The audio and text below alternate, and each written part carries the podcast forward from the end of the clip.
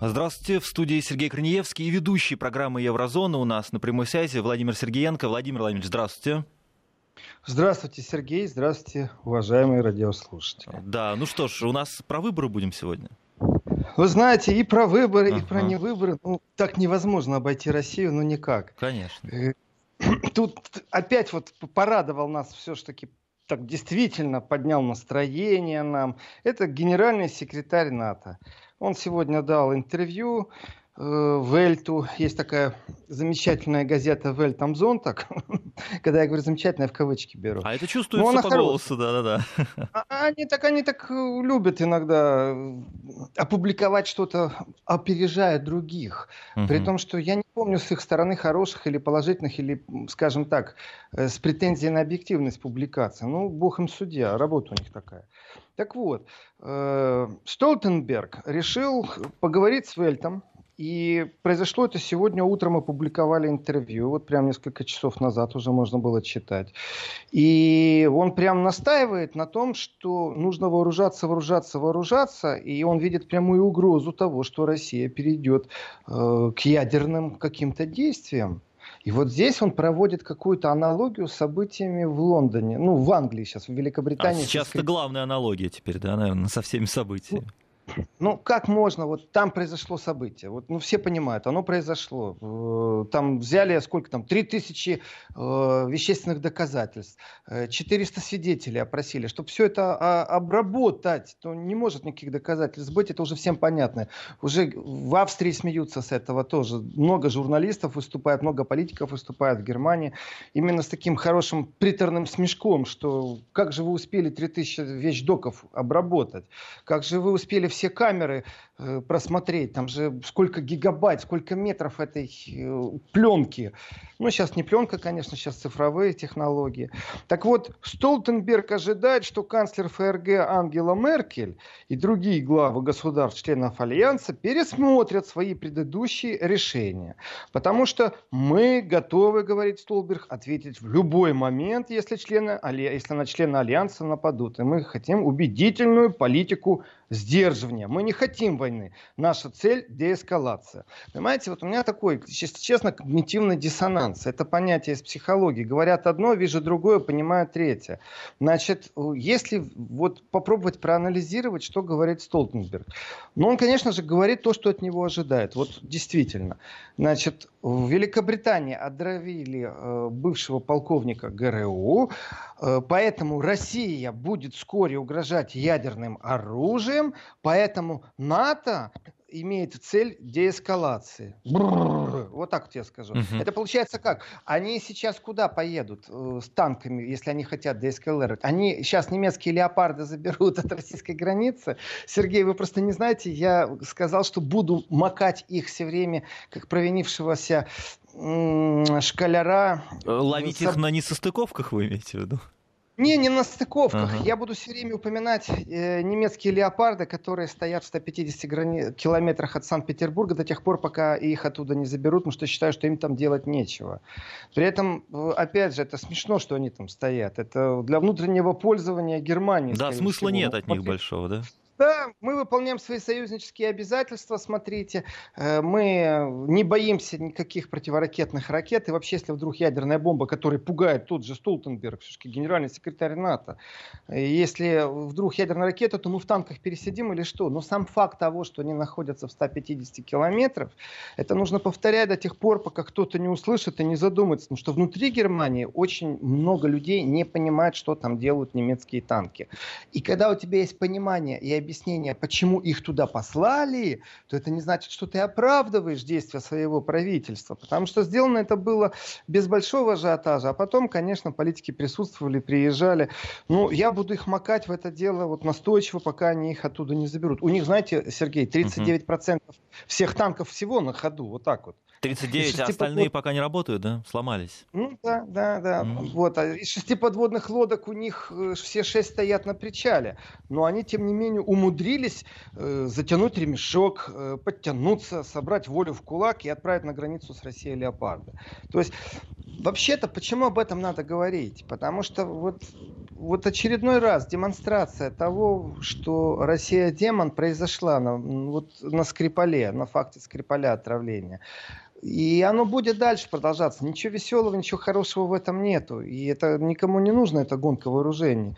То, что они перебросились на футбол, ну, где-то меня это радует в том смысле... Ну, лучше уж футбол, да.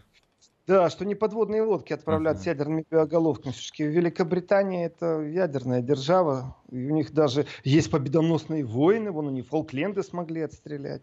Что касается выборов и что касается футбола. Конечно, надо сейчас тоже об этом поговорить. Вот насчет футбола э, в игру включились, скажем так, не только FIFA отстаивает право на проведение чемпионата в России, э, но включаются и политики, и есть, например, общество в Германии экономического сотрудничества, восточно-экономического сотрудничества, оно выступило очень так тоже ну, скажем так, плечо к плечу, э, с непониманием, почему э, вдруг ни с того ни с сего, еще ничего не доказано, никаких следственных мероприятий нет, но уже футбол должен страдать. Почему футбол такая больная тема? Вот почему? Денег много потом... в нем, да? Во-первых, а, денег много. Во-вторых, хочет, не хочет народ, но электорат в Европе привязан к телевизорам, когда идет футбольный матч. Борьба за футбольного болельщика, за того, кто сопереживает, пусть он не ходит на футбольные матчи, очень велика. Самые большие квоты зрительские, которые имеет вот Франция или Германия, это когда их команды выходят в полуфинал. Страна действительно перестает жить. На улицах будут телевизоры на каждом углу, в каждом кафе будут телевизоры. Это правда нужно смотреть. Это давным-давно превратилось в какую-то определенную религию с определенными правилами. И знаете, вот у нас тоже события такие. У нас срывается наш турнир, писатели играют в футбол. То есть немецкие писатели... Отказываются? Писатели? Нет, не отказываются. Как раз писатели не ага. отказываются. Знаете, здесь э, как-то чиновники России не очень поняли год назад, когда я им твердил о том, что будет эта атака. Э, кто-то понял, кто-то не понял. То есть у нас, с одной стороны, была поддержка. Но ведь поддержка не в письме, а в финансировании должна быть. Мы нашли финансирование. Так у нас один из спонсоров слетает именно потому, что в этой критической ситуации они должны думать о собственном имидже. Они попросили у нас, я не хочу сейчас открывать ну, всю карту, потому что мы еще в переговорах, завтра дедлайн, но они у нас попросили имена наших участников со стороны России, кто будет играть в футбол со стороны России. Конечно, мы не дали, потому что получается это предварительная цензура. А действительно ли они политически благонадежные? А действительно ли они вдруг нас не втянут в какую-то игру, которая будет политической? У нас есть проект. Писатели играют в футбол. Вот вам писательский круглый стол, философия. Разговаривайте. Вы не закрывайте рот и не подбирайте заранее людей, которые скажут что-то неприятное. И у нас есть футбольное поле, на котором мы играем, где есть правила. Зачем же вы пробуете нам вести цензуру? И, конечно, мы на это не пошли. Но почему мы не пошли? Потому что это наше принципиальное понимание. А почему они, спонсоры, вдруг выходят из игры? Потому что им нужно думать о том, что их могут втянуть. Понимаете, вот это момент на Западе, это, ну, скажем, не просто уже тревога, это уже все набат. Это говорит о том, что смогла информационная война перевернуть мозг людям, которые находятся, скажем, вне непосредственно политической деятельности, но они начинают задумываться. Это безумно грустно, что слетает такой замечательный турнир. Для меня это трагедия, конечно. И для многих писателей это все-таки минимум 40 человек, европейцев, играли с российскими писателями в преддверии чемпионата мира. То есть они бы несли информацию о том, какая настоящая Россия. И здесь вот российские чиновники деньги не нашли.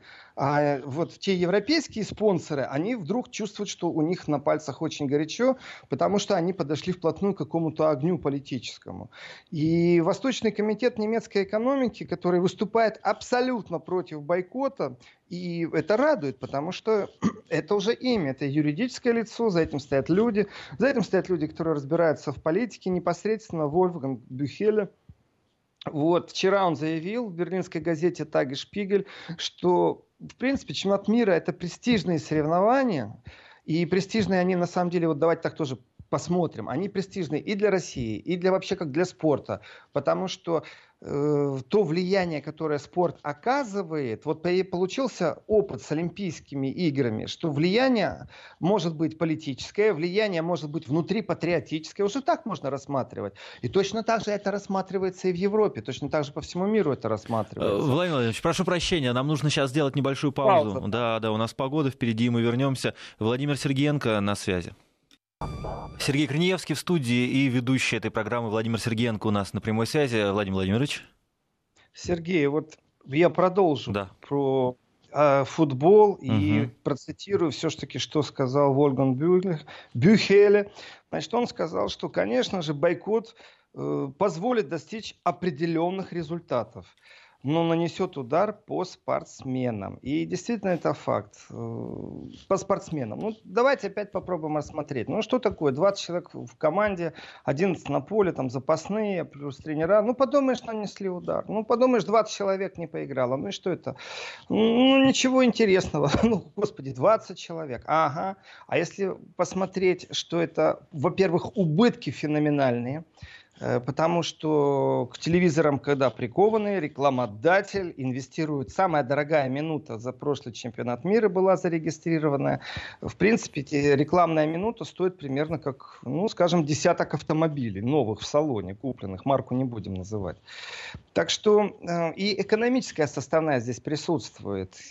Так что у нас проблема с бойкотом является вот абсолютно спланированной акцией, Э, это безумно расстраивает все. Я представляю сейчас, какие усилия должны прикладывать чиновники, как они должны противостоять э, великобританскому МИДу. В принципе, корни пустили. И в этом отношении, конечно, нужно учесть, что у России есть абсолютно в информационной войне стопроцентный противник, который используется, который является инструментом. Это президент Украины Порошенко. Этот уже начал тоже призывать. Ему вот, вот он себя чувствует, что он охраняет всю Европу Европу от нападения России, теперь прям вот все, опомнился, надо призывать, даже там уже пункты какие-то опубликованы, 10 пунктов, почему нужно э, Россию бойкотировать. И вот этот громкоговоритель Порошенко, я так назову, знаете, вот есть громкоговоритель, там старый Рундфунк или радио Чайка, вот это Порошенко. Ему когда надо, его делают громко. И эту информацию начинают разносить медийщики.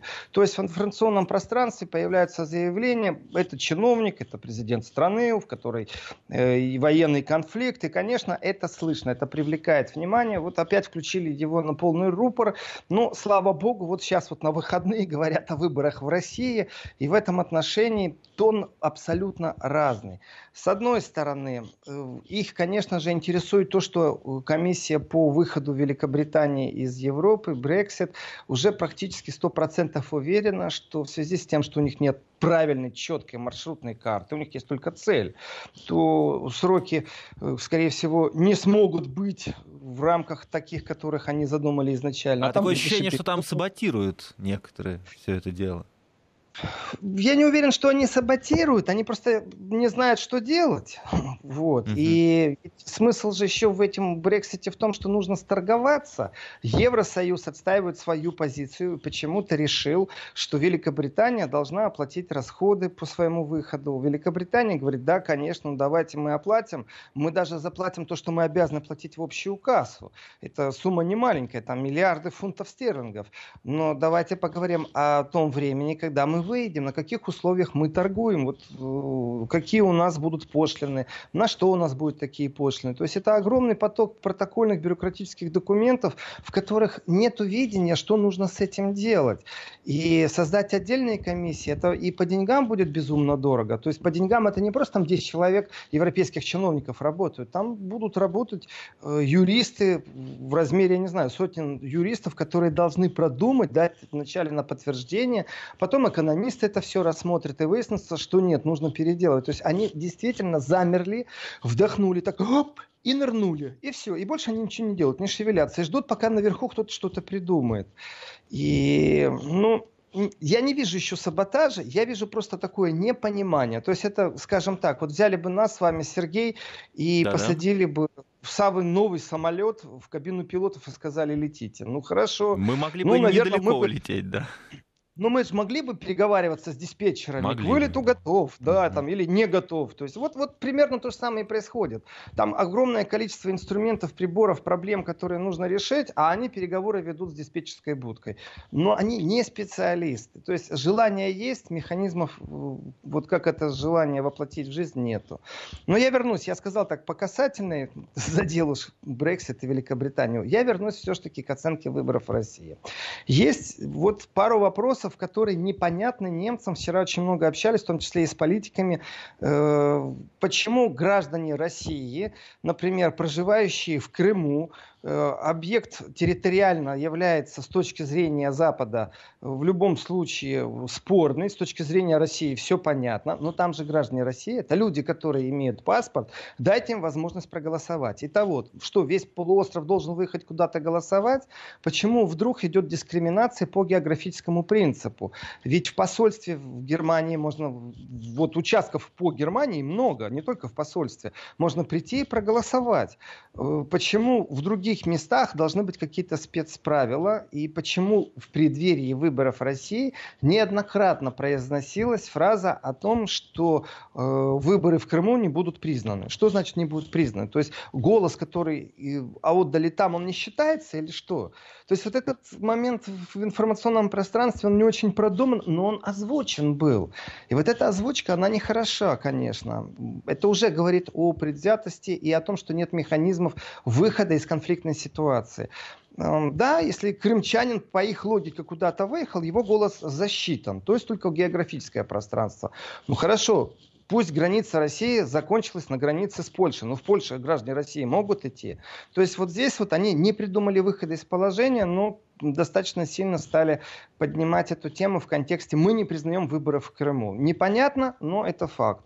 Второе, конечно же, очень сильно обсуждалась э, вообще сама предвыборная, как она проходит, насколько э, оппозиции допускали, не допускали, насколько оппозиция вообще находится под давлением или находится.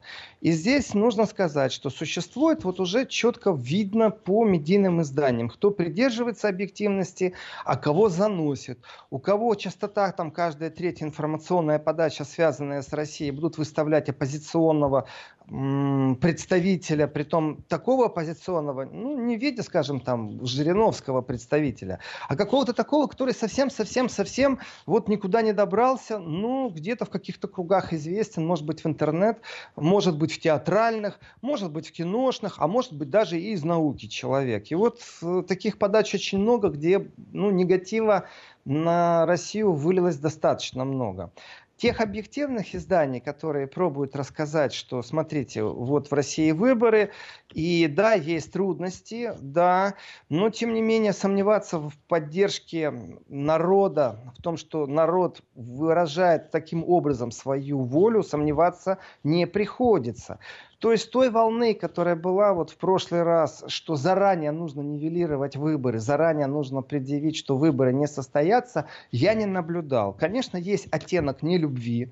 Ну, извините, такая работа, проделанная на Западе по демонизации России. И тем вот не менее, да от медийщиков любви uh-huh. я не ожидаю, но объективность, конечно, должна присутствовать хотя бы, э, ну, хоть в каких-то вот средствах массовой информации.